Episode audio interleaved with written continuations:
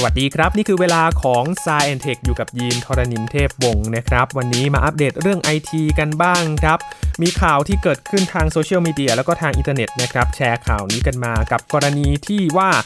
ภาพ w a l l p a p e r ครับ ปรากฏว่าตั้งภาพนี้เป็น w a l l p a p e r ที่ดูสวยงามมากเลยนะครับ แต่กลายเป็น w a l l p a p e r เจ้าปัญหาเป็น w a l l p a p e r มรณะขึ้นมาครับทำให้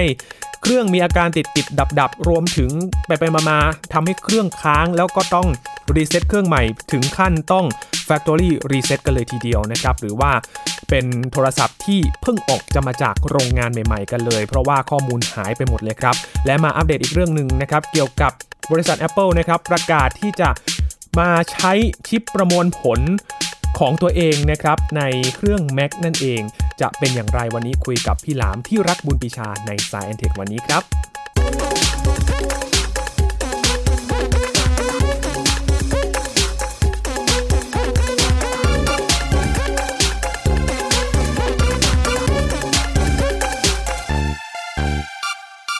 เรื่องนี้เกิดขึ้นกับโทรศัพท์ในระบบปฏิบัติการ Android นะครับ ปรากฏว่ามีข่าวหนึ่งแชร์ขึ้นมาครับคุณผู้ฟังว่า ได้โหลด wallpaper มาภาพหนึ่งครับ เป็นภาพวิวสวยงามเลยทีเดียว แล้วก็ติดตั้งเป็นแบ็กกราวด์ของโทรศัพท์มือถือ แต่ว่าใช้ไปสักพักครับ เกิดอาการเครื่องค้างขึ้นมา แล้วก็อยู่ๆก็ต้องรีเซ็ตเครื่องหรือว่าเรียกได้ว่าต้องรีเซ็ตเครื่องใหม่เลยนะครับ เป็น Factory Reset ก็คือ รีเซ็ตเครื่องใหม่ทั้งหมดเหมือนมาจากออกมาจากโรงงานกันเลยทีเดียว เกิดอะไรขึ้นกับปัญหานี้วันนี้คุยกับพี่หลามที่รักบุญปีชากันนะครับ สวัสดีครับพี่หลามครับ สวัสดีครับคุณยีนสวัสดีคุณผู้ฟังครับ ครับพี่หลามครับ กรณีนี้มันเกิดจากอะไรครับพี่หลาม อ๋อที่เขาบอกกันว่าวอลเปเปอร์มรณะใช่ไหมครับ ใช่ครับ เป็นภาพสวยเหลือเกิน แต่ อืม บอกว่าเป็นมรณะแบบนี้ อ่าก็เป็นเรื่องที่ส่งต่อกันมาบนอินเทอร์เน็ตนะครับ ก็ขึ้นหัวว่าวอลเปเปอร์มรณะ ก็คือเตือนทุกคนว่า อย่า อย่าไปโหลดวอลเปเปอร์นี้ใส่มือถือคนเด็ดขาดไม่ฉะนั้นมือถือคุณจะใช้งานไม่ได้อยู่เลยนะ ค ครับ รับ ก็หลายคนก็มีทั้งคนที่กลัวและคนที่ไม่กลัวอยากลองของอะไรเงี้ย คือบางคนก็ไม่เชื่อฮะว่า อืม เอ๊ะมันเป็นแค่วอลเปเปอร์ มันจะทำให้เครื่องเราเนี่ย ใช้งานไม่ได้อีกเลยเป็นไปได้ยังไง นั่นสิครับ ถ้าว่ากันตามหลักการแล้วเนี่ย มันก็ดูน่าสงสัยนะครับ ว่าเอ๊ะหรือว่ามันจะเป็นไฟล์ที่แฝงไว้ด้วยไวรัสหรือว่าอะไรหรือเปล่า อืม ใช่ไหมฮะ ครับ คนที่ไม่กล้าลองก็ก็จะหวาดระแวงแล้วก็อยู่ถอยห่างออกไป แต่จะมีบางคนที่ใจถึงนะฮะก็ลองดูนะครับ ผมก็เห็นน้องๆหลายคนลอง อืม อาการเป็นแบบนี้ครับคุณยีน ครับ พอทันทีที่เราเซฟไฟล์นี้ลงมาในเครื่องเรานะครับ แล้วเราก็ไปเลือกรูปภาพนี้ เสร็จแล้วเราตั้งค่าภาพนี้ให้เป็น wallpaper ในมือถือเราครับ ครับ พอเราตั้งค่าเสร็จปั๊บเนี่ย พอมือถือมันก็จะกระพริบวุบหนึ่งแล้วก็เปลี่ยนไปใช้ภาพนั้นเป็นวอลเปเปอร์ใช่ไหมฮะหรือว่าออกจากหน้าเซตติ้งมัน ครับ พอกลับมาหน้าวอลเปเปอร์ปกติปุ๊บเนี่ยเครื่องก็จะมีอาการทันทีครับ โอ้ ไม่ต้องรอเวลานานเลยครับ ขอแค่หนึ่งวินาทีนั่ นเอง ออกนิดเลยครับ ออกอาการทันที มัจะมีอาการแสดงผลไม่ได้ แล้วก็ภาพก็จะกระตุกกระตุกกระตุก แล้วก็สักพักหนึ่งจะมีการรีสตาร์ทจะขึ้นข้อความว่า system restart อืม เพราะว่าวอลเปเปอร์มีปัญหาบางอย่างนะฮะ มีปัญหากับไฟล์ชื่อนี้ชื่อนี้นะฮะ ครับ แล้วก็ System Restart เครื่องก็จะรีสตาร์ทไปนะฮะ พอรีสตาร์ทกลับมา เครื่องก็ทำงานไม่ได้อีกครับ ก็รีสตาร์ทอีก รีสตาร์ทไปเรื่อยๆ วนอยู่อย่างนี้นะครับ ครับ นี่คือความน่ากลัว หลายคนบอกว่า เอ๊ะ มันเป็นจริงเหรอ มันเป็นจริงครับ โอ้ วอลเปเปอร์หมดแล้วนะจริง ๆ เป็นยินยินก็กลัวเหมือนกันครับพี่หลามเพราะยินก็ใช้ Android เหมือนกันก็ไม่กล้าจะไปเสี่ยงเลย กลัวเครื่องจะค้างเหมือนที่เขาออกมาในข่าวเนี่ยแหละครับ แนะนำอย่างนี้ครับคุณผู้ชมท่านใดก็ตามที่ฟังเรื่องนี้นะครับ ครับ แล้วก็ถ้าคิดว่าคุณยังมีข้อมูล อันมีค่าอยู่ในมือถือคุณอยู่นะครับ อย่าได้ไปลองเด็ดขาดนะฮะ อืม เพราะว่าทางแก้ของเรื่องนี้เนี่ย คือพอเครื่องเรารีสตาร์ทไม่ไม่จบไม่สิ้น ครับ ทางแก้คือเราต้องหาทางเข้าฟอสโหมดเป็นเซฟโหมดชนิดหนึ่งบนมือถือนะฮะเข้าฟอสโหมดเสร็จแล้วเราต้องไปล้างเครื่องทั้งหมดทิ้งเลยครับ โอ้ ฮะ เท่ากับว่าข้อมูลก็จะหายไปเลยสิครับพี่หลาม ใช่ เราต้องฟอร์แมตรีโตแฟคทอรี่รีเซ็ตซึ่งมันจะล้างข้อมูลทั้งเครื่อง ถ้าเรายังมีข้อมูลสำคัญอยู่ในเครื่องนั้นอยู่ อย่าทำเช่นนี้เด็ดขาด โอ้ ทีนี้เจ้าไฟล์ตัวนี้เนี่ย มันมีปัญหาได้ยังไง ผมจะอธิบายให้ฟังนะฮะ แล้วทุกท่านจะเข้าใจว่า โอ้ มันเป็นวอลเปเปอร์มรณะจริง ๆ มันไม่ได้มีไฟล์แฮกเกอร์ไม่ได้มีไฟล์อ่าอะไรนะมัลแวร์หรือว่าไม่ได้มีไวรัสอะไรที่มาฝังอยู่ในเครื่องเราแล้วทำให้เครื่องเรามีปัญหาขึ้นมา อืม นะครับ ครับ อันดับแรกไฟล์ตัวนี้เนี่ย เป็นไฟล์รูปภาพปกตินะครับ ครับ เป็นไฟล์ที่ไม่ได้ผิดปกติ ไม่ได้มีการสอดไส้สิ่งใดชั่วร้ายอยู่ในนั้นเลย อืม เพียงแต่มันเป็นไฟล์ที่ถูกเซฟมาด้วยค่าสีที่ชื่อว่า sRGB ครับ อ่าคือไฟล์รูปหนึ่งรูปนะครับ ไม่ว่าจะเป็น JPEG หรือว่าจะเป็นนามสกุลอะไรก็แล้วแต่ เราสามารถเลือกโปรไฟล์สีครับเขาเรียกโปรไฟล์สี อืม ว่ารูปนี้จะใช้โปรไฟล์สีอะไร ครับ นะในการแสดงผลนะครับ ซึ่งในโลกนี้เนี่ยเราก็จะส่วนใหญ่ไฟล์รูปส่วนใหญ่นะที่เป็น JPEG เราก็จะเลือกโปรไฟล์สีที่เป็น RGB เฉยๆคือ standard อืม นะฮะ standard RGB ก็คือ 16 ล้านสี ถ้าเป็น sRGB มันก็จะเป็นไฟล์ที่มีความละเอียดของการเก็บค่าสีมากขึ้น อ๋อ อ่าทีนี้มันมีปัญหาตรงนี้ครับว่า ถ้าเราเอาไฟล์ที่มีโปรไฟล์สีเป็น sRGB มาใส่ในมือถือ Android บางรุ่นนะครับ ต้องใช้คำว่าบางรุ่น ครับ นะครับ มือถือ Android บางรุ่นเนี่ย จะมีปัญหากับการแสดงผลภาพในโปรไฟล์สี sRGB อืม ซึ่งถ้าเราเปิดภาพนั้นดูตามปกติ อย่างมากเราก็ไม่เห็นภาพอะไร แล้วมันก็จะเด้งออกไป ตัว Android ก็จะบอกว่าไฟล์นี้เปิดไม่ได้ เพราะว่ามันเป็นโปรไฟล์สีที่ไม่แมทกับสิ่งที่เครื่องทำได้ ครับ นะฮะถ้าเราดับเบิลคลิกเปิดไฟล์นี้ดูธรรมดา มันจะเป็นอาการแบบนี้ แต่พอเราไปตั้งไฟล์นี้ให้เป็น wallpaper นะฮะ ระบบซิสเต็มของ Android ไม่สามารถอ่านไฟล์นี้ได้ มันก็จะต้องมีปัญหาว่าจะต้องรีสตาร์ทเพราะว่ามันคือไฟล์ที่ใช้เป็น wallpaper เราสั่งให้มันเป็น wallpaper ถูกไหมครับ ครับ อ่า มันก็จะมีปัญหาที่มันทันทีว่า อ้าว wallpaper รันไฟล์ไม่ได้ งั้นระบบต้องรีสตาร์ท พอรีสตาร์ทกลับขึ้นมาสิ่งแรกที่เราต้องโชว์ในหน้าจอโฮมของของ Android เราก็คือ wallpaper ถูกไหมครับ ครับ ปัญหามันก็จะวนลูปอ้าว wallpaper แสดงผลไม่ได้ งั้นรีสตาร์ทอีกรอบ แล้วก็เจอวอลเปเปอร์อีกรอบหนึ่ง ก็เป็นอย่างนี้ตลอด เพราะว่าเครื่องมันต้องรันบอลเปเปอร์ครับบอลเปเปอร์มันเป็นส่วนหนึ่งของระบบอะ ครับ ใช่ไหมฮะ โอ้ ทีนี้วิธีการจะหยุดมันก็คือเราต้องหาวิธีการฟอสมัน แล้วก็ไปลบข้อมูลทิ้งซะหรือว่าไปลบบอลเปเปอร์ตัวนี้ทิ้งซะ อื ใช่ไหมฮะ ครับ ซึ่งถ้าใครไม่สามารถเข้าไปตรงส่วนนั้นได้ ก็ต้องใช้วิธีรีเฟ t แฟค t อรี่เพื่อทุกอย่างกลับคืนมาเหมือนค่าโรงงานเดิม อืม ซึ่งการรีเฟ t แบบนั้นก็จะต้องใช้มูลค่าสูงก็คือแลกกับไฟล์ที่อยู่ในเครื่องเราทั้งหมด โอ้โหคือถ้า แต่ต้องบอกอย่างนี้นะครับ ปัญหานี้ไม่ได้จบแบบนี้ทุกคน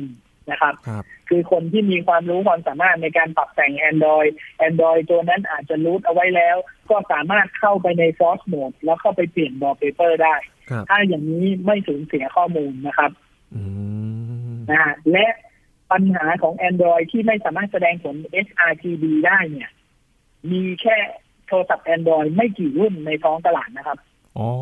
แสดงว่าไม่ได้ ส่วนใหญ่ ทุกอัน อ่าส่วนใหญ่ครับ ส่วนใหญ่มือถือ Android รุ่นใหม่ๆ จะแสดงผลที่ sRGB ได้อยู่แล้ว อ๋อก็เลยไม่มี ผ ปัญ ม หา พูดยี่ห้อรวมๆ ผมพูดยี่ห้อรวมๆ นะครับ ครับ Samsung Oppo Vivo Xiaomi Realme นะฮะ หลายๆ ยี่ห้อ OnePlus อะไรเงี้ย ครับ ยี่ห้อที่เป็นยี่ห้อระดับท็อปๆ ในท้องตลาดนี้นะฮะ ก็จะสามารถจัดการได้ คือปรับเข้าไปปุ๊บเลือกเป็นวอลเปเปอร์นะครับ ปรับเข้าไปปุ๊บเลือกเป็นวอลเปเปอร์ เราจะสามารถแสดงผลได้โดยที่ไม่มีปัญหาอะไร อืม นะฮะ ครับ ทีนี้มันก็จะเกิดขึ้นกับบางคนเท่านั้น บางคนไปลองแล้วก็ไม่เป็นไร บางคนลองแล้วก็ เออ เป็นต้องรีสตาร์ตต้องฟอร์แมตเครื่อง บางคนก็ไม่เป็นไร แสดงว่าเครื่องเหล่านั้นเนี่ยรองรับตัว sRGB โปรไฟล์เรียบร้อยครับผม อืมก็คือต้องดูว่า อ่ะมือถือรุ่นเราเนี่ยรองรับหรือไม่ ถ้ารองรับก็ไม่มีปัญหาอะไร ก็ต้องดูเป็นเคส ใช่ by แล้ว เคส ครับ ไป แต่ว่าถ้าถ้ามัน ครับผม มันรับไม่ได้จริงก็ก็หนักพอสมควรเลย ใช่ อืมแต่เห็นว่าทาง Google แล้วก็บริษัทที่มีระบบปฏิบัติการ Android ก็เห็นว่ารับทราบปัญหานี้แล้วก็กำลังหาทางแก้ปัญหานี้อยู่เหมือนกันนะครับพี่หลาม ก็จริงๆ มันเป็นเรื่องของเฟิร์มแวร์ของระบบ Android ที่อาจจะเป็น Android เวอร์ชันเก่าๆ หรืออาจจะเป็นมือถือที่ไม่สามารถแสดงผลหน้าจอ sRGB ได้ ค อะ รับ ไรเงี้ยจริงๆ มันจะผูกพันกับเรื่องของฮาร์ดแวร์ที่เป็นหน้าจอด้วยนะฮะ ครับ ซึ่งผมว่าทางที่ดีเราก็เจอไฟล์นี้อย่าไปลองเล่นดีกว่าครับมันไม่ปลอดภัย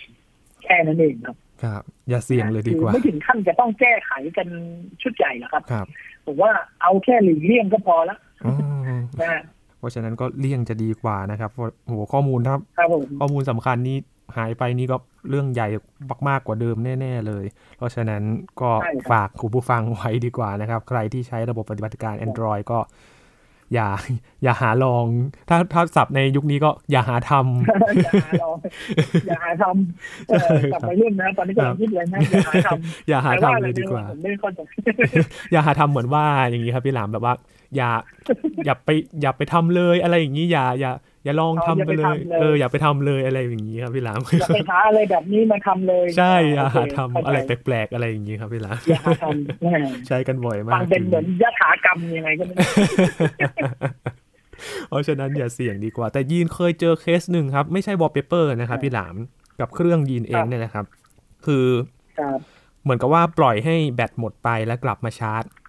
อีกรอบหนึ่งนะครับแบบศูนย์เลย แล้วก็มาชาร์จอีกทีแล้วมีปัญหากับตัวเป็นตัวที่เป็นโชว์พยากรณ์อากาศอยู่หน้า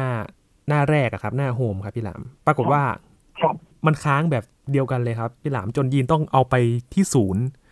แล้วกลายเป็นว่าต้องต้องลงซอฟต์แวร์ใหม่ อ๋อ อืม อันนั้นน่าจะเป็นปัญหาที่เกิดจากตัวแบตเตอรี่ที่มันหมดหมดแบบไม่เหลือจริง ๆ เลยคือจริง ๆ ในเครื่องเราเนี่ย มันจะมีซอฟต์แวร์บางตัวที่ต้องอ้างอิงเรื่องของวันเวลา อืม วันที่และเวลา พอแบตหมดปุ๊บเนี่ยมันทำให้วันที่และเวลามันไม่ตรง พอมันไม่ตรงเนี่ย มันก็พยายามที่จะค้นหาเวลาที่แท้จริง หรือจะรีเซ็ตระบบหรือจะอะไรอย่างเงี้ยครับ ครับ วิธีการก็คืออาจจะต้องไปปิดส่วนนั้นก่อน แล้วก็ให้เครื่องมันรันไปสักระยะก่อนเนี่ยนะฮะแล้วก็ให้นาฬิกาอินเทอร์เน็ตในเครื่องเนี่ย มันเชื่อมโยงกันเองครับ อืม พอเชื่อมโยงเป็นเวลาปัจจุบันได้มันก็จะแก้ได้นะครับ ครับ ส่วนใหญ่ไม่แนะนำให้มือถือแบตหมดจนแบบเครื่องดับนะครับ ครับ โอกาสเปิดไม่ติดมีประมาณห้าสิบห้าสิบเลยนะฮะ โอ้ เพราะว่าแบตแบตเตอรี่เนี่ยมันเหมือนแบตเตอรี่ลิเธียมโพลิเมอร์เนี่ย มันเหมือนรถที่ไม่มีกุญแจสตาร์ทครั้งที่สองนะครับ ครับ มันสตาร์ทได้ครั้งเดียว อืม ทุกวันนี้ที่เราเห็นแบตเหลือศูนย์เนี่ย บางทีผู้ผลิตเขาก็แบบผลิตแบตส่วนเกินไว้ให้อีกสักประมาณสองสามเปอร์เซ็น ครับ แล้วก็กันไม่อีกส่วนหนึ่งทำให้มันยังมีไฟอยู่ แล้วทุกครั้งที่มันถูกบูตระบบขึ้นมาหรือก่อนชาร์จไฟเนี่ย มันก็ยังทำงานได้อีกนิดนึง อืม นะฮะอีกนิดนึงเพื่อป้องกันการดับ ครับ ถ้าปล่อยให้มันหมดจนโบเบ๋ไม่เหลือเลย สิ้นสุดทันทีอะไรเงี้ย มันก็จะหายไปเลยครับ มันจะจุดไม่ติดอีกเลย อืม ครับ ถึงว่าแหละครับ พอดินพยายามจะเป็นเป็นตัวพยากรณ์อากาศลงไป พอค้างก็เลยต้องเอาออกจากหน้าโฮมก่อน แล้วพอแบบอ่ะไม่เห็น ครับ เป็นอะไรเลยก็เลยเอาลองมาอีก มาอีกรอบก็ค้างเหมือนเดิม กลายเป็นว่ากลายเข้าศูนย์ ครับ นั่นเอง เพราะฉะนั้นก็เป็นที่การดูแลโทรศัพท์มือถือด้วยนะครับพี่หลามว่าอย่าปล่อยให้แบตหมดดีกว่า ใช่ครับ อันนี้ก็ คอรับย่า ผม อย่าหาทำเหมือนกัน โอเคค ครั รับบ พี่หลามมากันที่อีกเรื่องหนึ่งครับ ครับ น่าจะเป็นเรื่องที่อัปเดตกันสดๆร้อนๆเลยนะครับ ของบริษัท Apple ก็ปกติเป็นงานประจำปีใช่ไหมครับพี่หลามที่เขาจะมาประกาศอัปเดตอะไรกันเกิดขึ้น แล้วก็มีเรื่องหนึ่งที่น่าสนใจครับพี่หลาม ว่า ครับ ประกาศเปลี่ยนชิปประมวลผลเป็นชิปของตัวเองในเครื่อง Mac ใช่ไหมครับพี่หลาม ครับใช่แล้วครับ ครับทำไมถึงมากลับมาใช้ของตัวเองนะครับพี่หลามเกิดอะไรขึ้นครับ อ่าน้องยีนใช้คำว่ากลับมาใช้ของตัวเองแสดงว่าทราบว่า Apple เคยผลิต CPU ของตัวเองมาก่อนหน้านี้แล้วครั้งหนึ่งถูกไหมครับ ครับผม อ่าเมื่อสมัยสักประมาณสิบยี่สิบปีก่อน อืม ครับ สมัยนั้นเนี่ยจะเป็นเครื่องคอมพิวเตอร์ Apple Macintosh นะฮะ ครับ ตระกูล Power Mac Power PC นะครับ อืม สมัยนั้นเนี่ย Apple เป็นบริษัทที่ผลิต CPU เองนะครับ คือผลิตเครื่องมือคอมพิวเตอร์ทั้งตัวด้วยตัวเองหมด ตั้งแต่เมนบอร์ด CPU แรมเริ่มอะไรเงี้ย คือสั่งชิ้นส่วนของคนอื่นมาใส่ก็จริง แต่ออกแบบเองหมด อืม แม้กระทั่งชิปประมวลผลอย่าง CPU เองนะครับ สมัยก่อน Apple ก็ทำเองนะครับ ซึ่งเป็นการไปซื้อลิขสิทธิ์แพ ลตฟอร์มนะฮะของ CPU จาก IBM นะครับ ก็คือซื้อซื้อลิขสิทธิ์ของ x86 นะครับ แล้วก็ตัว Apple เองก็ออกแบบสถาปัตยกรรมของตัวเอง เสร็จแล้วไปจ้างให้โรงงานของ Motorola ผลิตเป็น CPU ขึ้นมานะฮะ ครับ ก็ใช้อยู่นานครับใช้อยู่หลายสิบปี จนกระทั่ง Apple อยากจะข้ามไปหาผู้ใช้คอมพิวเตอร์ฝั่งที่เป็น Windows บ้าง อืม นะฮะในยุคหนึ่งเนี่ย Apple พยายามจะทำให้เครื่อง Apple หรือว่าเครื่อง MacBook นะฮะหรือเครื่อง Mac Pro ของ Apple เนี่ย ครับ สามารถลง Windows ได้ครับ โดยมีระบบที่ชื่อว่า Boot Camp อืม การที่จะทำเช่นนั้นได้เนี่ย CPU มันต้องซัพพอร์ตครับ ครับ CPU ต้องซัพพอร์ตระบบระบบปฏิบัติการ Windows ซึ่งนั่นหมายความว่า Apple ก็ต้องยอมเลิกผลิต CPU เป็นของตัวเอง แล้วหันไปใช้ CPU ที่เป็นคนที่ขายอยู่แล้วสำหรับเครื่อง PC ในท้องตลาด อืม นั่นก็คือ Intel นะครับ ครับ ก็ผ่านมายุคนึง Apple ก็ทำสัญญากับ Intel แล้วก็ใช้ CPU ของ Intel มาตลอดนะครับ เราก็ทำให้เรามีระบบปฏิบัติการที่ใกล้เคียงกับ Windows มากขึ้น แล้วก็เราสามารถสวอปกลับไปเป็น Windows ได้บ้างเป็นบางครั้งนะฮะถึงแม้ว่ามันจะทำงานได้ไม่สมบูรณ์มากก็ตาม ครับ นะแต่ก็ทำให้คนที่เคยใช้คอมพิวเตอร์ PC Windows ได้ย้ายมาเป็นมาเป็นเครื่อง Mac ได้ง่ายๆนะฮะ อืม แล้วก็ไม่รู้สึกขาดอะไร ครับ เหมือนเป็นการจูงใจไหมครับพี่หลามถ้ามองในอย่างนี้ ใช่ครับ อืม ใช่ครับ ทีนี้วันข้างหน้าที่ Apple จะ move on ไปนะครับ จะก้าวเดินไปข้างหน้าเนี่ย ครับ Apple เริ่มมองเห็นว่าคนเริ่มแยกเครื่อง Apple กับเครื่อง Windows ออกจากกันได้ละ ทุกวันนี้แทบไม่มีใครใช้ Boot Camp แทบไม่มีใครใช้เครื่อง Mac แต่ลง Windows น้อยมากแล้วครับ ครับ Apple ก็คิดว่า เอ๊ะ ถ้าเราวันหนึ่งเราไม่จำเป็นต้องใช้แล้ว แล้วเราก็พยายามที่จะควบรวมระบบปฏิบัติการบนมือถือของเราบนอุปกรณ์พกพาอย่าง iPad อย่าง iPhone นะครับ รวมกันเข้ามากับระบบปฏิบัติการของเครื่อง Mac ก็คือ Mac OS อย่างนั้นน่าจะเป็นเส้นทางในอนาคตที่ Apple น่าจะเดินไปทางนั้นมากกว่า อืม ทุกวันนี้ Apple ก็ทำ CPU สำหรับโทรศัพท์มือถือด้วยตัวเองใช่ไหมครับ นั่นก็คือชิป Apple A13 อื อ่าม ใช่ไหมฮะ A12 A13 ครับ ที่อยู่ใน iPhone นะครับ อืม Apple มีความสามารถในการผลิต CPU อยู่แล้ว ครับ ก็น่าจะถึงวันที่ Apple เริ่มวางแผนนี้ได้นะครับ เขาก็ประกาศมาในงาน WWDC เนี่ยครับ ปีนี้เลย 2020 นะครับ ว่าตอนท้ายงานเนี่ย บอกว่าอีก 2 ปีข้างหน้า เครื่อง MacBook Mac Pro ระบบปฏิบัติการ Mac OS จะเปลี่ยนมาใช้ CPU ของ Mac เองที่ชื่อว่าของ Apple เองที่ชื่อว่า Apple Silicon ครับ ซึ่งเป็นการรวมเอาระหว่างเอ่อ CPU โลกนี้มีสองแบบนะครับ ผมอธิบายสั้น ครับ ๆ CPU โลกนี้มีสองแบบ คือ CPU สำหรับเครื่องคอมพิวเตอร์เขาเรียกว่า x86 อืม กับ CPU สำหรับระบบมือถือที่ต้องมีระบบโมเด็มเพื่อการสื่อสาร แบบไร้สาย เขาจะเรียกว่า CPU ARM นะฮะโลกนี้มี x86 กับ ARM Apple กำลังจะทำ CPU ตัวใหม่ที่ชื่อว่า Apple Silicon เนี่ยคือ x86 ผสม ARM ครับ อืม ผสมกัน ค่ะซึ่งจะทำให้เครื่อง MacBook ของ Apple สามารถลงแอปของ iPhone ได้ อ๋อ สามารถติดตั้งแอปของ iPad ได้ ครับ และความสามารถของระบบปฏิบัติการทั้งสองอันก็จะเชื่อมเข้าหากัน แล้วก็ทำงานร่วมกันได้ อืม อ่าเครื่องคอมพิวเตอร์ของ Mac อย่างเช่น MacBook ก็จะสามารถต่อ 4G 5G ได้ เพราะว่าสามารถใช้ชิปที่มีโมเด็มเข้าไปทำงานอยู่ในนั้นได้แล้ว ครับ โดยที่ไม่ต้องใส่ซิมเอ้ยไม่ใช่ใส่ซิมครับต้องใส่ซิม ต้องใส่ซิมครับ ก็คือ นะครับ สามารถ ก็สามารถใช้งานได้ เหมือนติดต่อผ่านเบอร์ได้ด้วย ใช่ครับ โอ้ มันจะรวมเป็นหนึ่งนะครับ คือเอามือถือกับเครื่องคอมรวมกัน แล้วก็ใช้โปรแกรมเดียวกันได้ โอ้ ก็ถือว่าเป็นแผนในอนาคตที่ Apple ได้ขีดเอาไว้ตั้งแต่วันนี้ก็คือฮากันท้ายงานนะฮะว่า โอ้อีกหน่อย มันจะเป็นยังไง ทุกคนก็ยังนึกภาพไม่ออกว่ามันจะสมบูรณ์แค่ไหน Apple ก็บอกว่าเราเราไม่สามารถทำได้ทันทีนะ ครับ เราต้องใช้กระบวนการเปลี่ยนผ่าน ในระยะเวลาประมาณสองปีกว่ามันจะเสร็จสมบูรณ์นะครับ อืม แล้วระหว่างนี้คนที่เป็นลูกค้า Apple อยู่แล้วใช้ CPU Intel อยู่จะถูกทอดทิ้งไหม Apple บอกว่าไม่ Apple จะซัพพอร์ตคนที่ใช้ CPU Intel ไปจนกว่าเครื่องคุณจะใช้งานไม่ได้ อ่า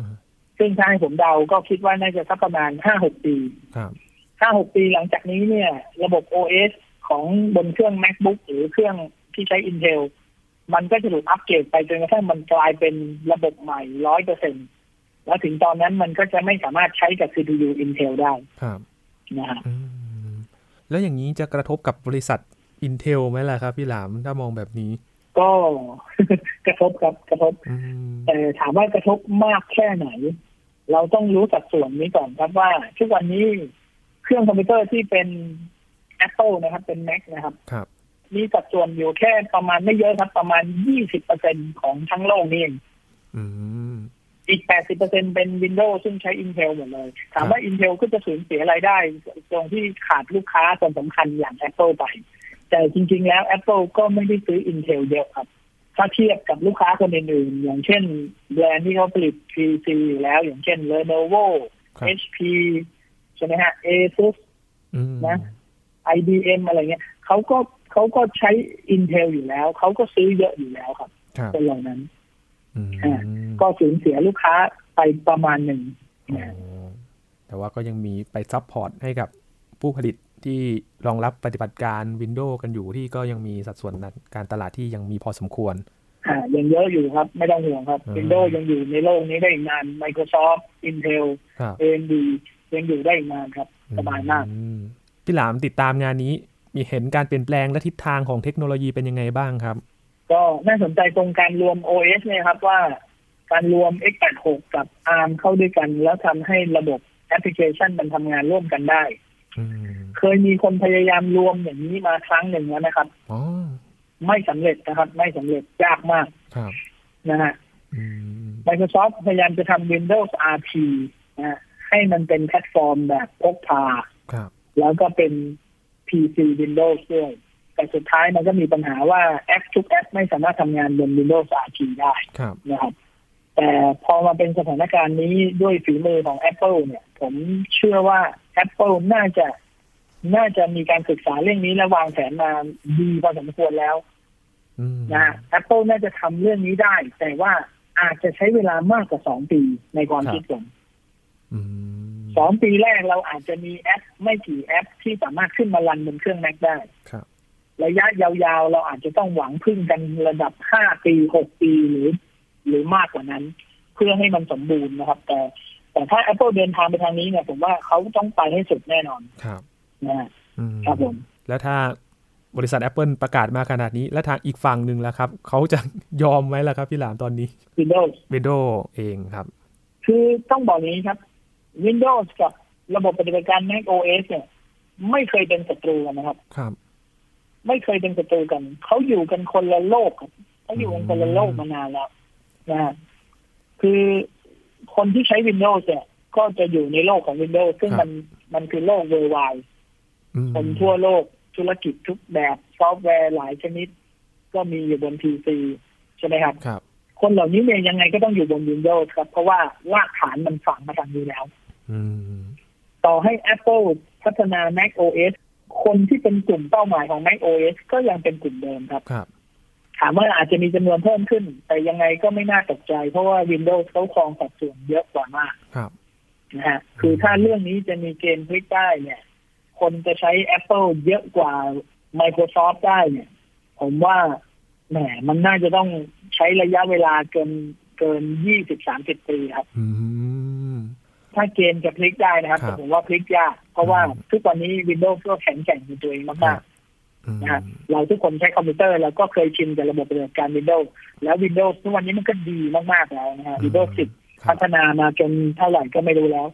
อืม คนที่เปลี่ยนใจไปใช้ Mac ก็คือแค่เปลี่ยนบรรยากาศครับ ครับ สุดท้ายถามว่ามันทดแทนกันได้ไหม มันทดแทนกันไม่ได้ร้อยเปอร์เซ็น อืม คนที่ใช้ Mac ก็ทำบางสิ่งบางอย่างที่อยู่บน Windows ไม่ได้ คน ครับ ที่อยู่บน Windows ก็ทำบางสิ่งบางอย่างที่อยู่บน Mac ไม่ได้ ครับ มันก็เลยแค่เป็นการเปลี่ยนบรรยากาศครับ คือใช้ Windows มาสี่ห้าปีเบื่อไปใช้ Mac บ้างดีกว่า อยากเท่อยากลอง อยากมีฮาร์ดแวร์สวยๆ ตั้ง ครับ ในร้านกาแฟดังๆ เปิดฝาขึ้นมาเป็นโลโก้ Apple ดูเท่ทำงานแบบกราฟิกทำงานแบบนู่นนี่นั่น ใช่ไหมฮะ ครับ แต่ถ้าอยากเล่นเกม อยากใช้ทุกเซอร์วิสบนโลกออนไลน์ อยากจะเปิดเว็บเบราว์เซอร์ที่มีคุณสมบัติสูงๆยังไงคุณก็ทำบน Apple ไม่ได้ อืม อยากจะมีโปรแกรมที่หลากหลาย อยากจะมีโปรแกรมให้เลือกเยอะๆ ยังไงก็ทำบน Apple ไม่ได้ ครับ ถ้ามองอ มั ย่าน ง คื นี้ อโล ก็ กที่ไม่เคยมาบรรจบกันอยู่นะครับ เป็นเรื่องของรูปแบบการทำงานด้วยที่เราถนัดหรือว่าเราเคยชินหรือว่าระบบปฏิบัติการเอง แต่ละอย่างเนี่ยมันรองรับไม่เหมือนกันอย่างถ้าถ้า ใช่ มองในด้านของฝั่ง Mac เองบางคนอาจจะชอบทางกราฟิก แบบนี้หรือว่าถ้าไป Windows บางคนก็จะไปแนวของเรื่องของการเล่นเกมอะไรแบบนี้ก็ ครับ ก็จะเป็นคนละทิศทางกัน ใช่ครับ ใช่ครับ อ๋อ โอ้โห ยินเพิ่งเข้าใจวันนี้แหละครับพี่หลามว่าหลายละอย่างเนี่ย มันมันซัพพอร์ตก็มีกลุ่มเป้าหมายที่แตกต่างกันไปด้วย ใช่ครับ ครับผมแต่ว่าที่น่าสนใจก็คือเทคโนโลยีหลังจากนี้นะครับว่าจะเป็นไปได้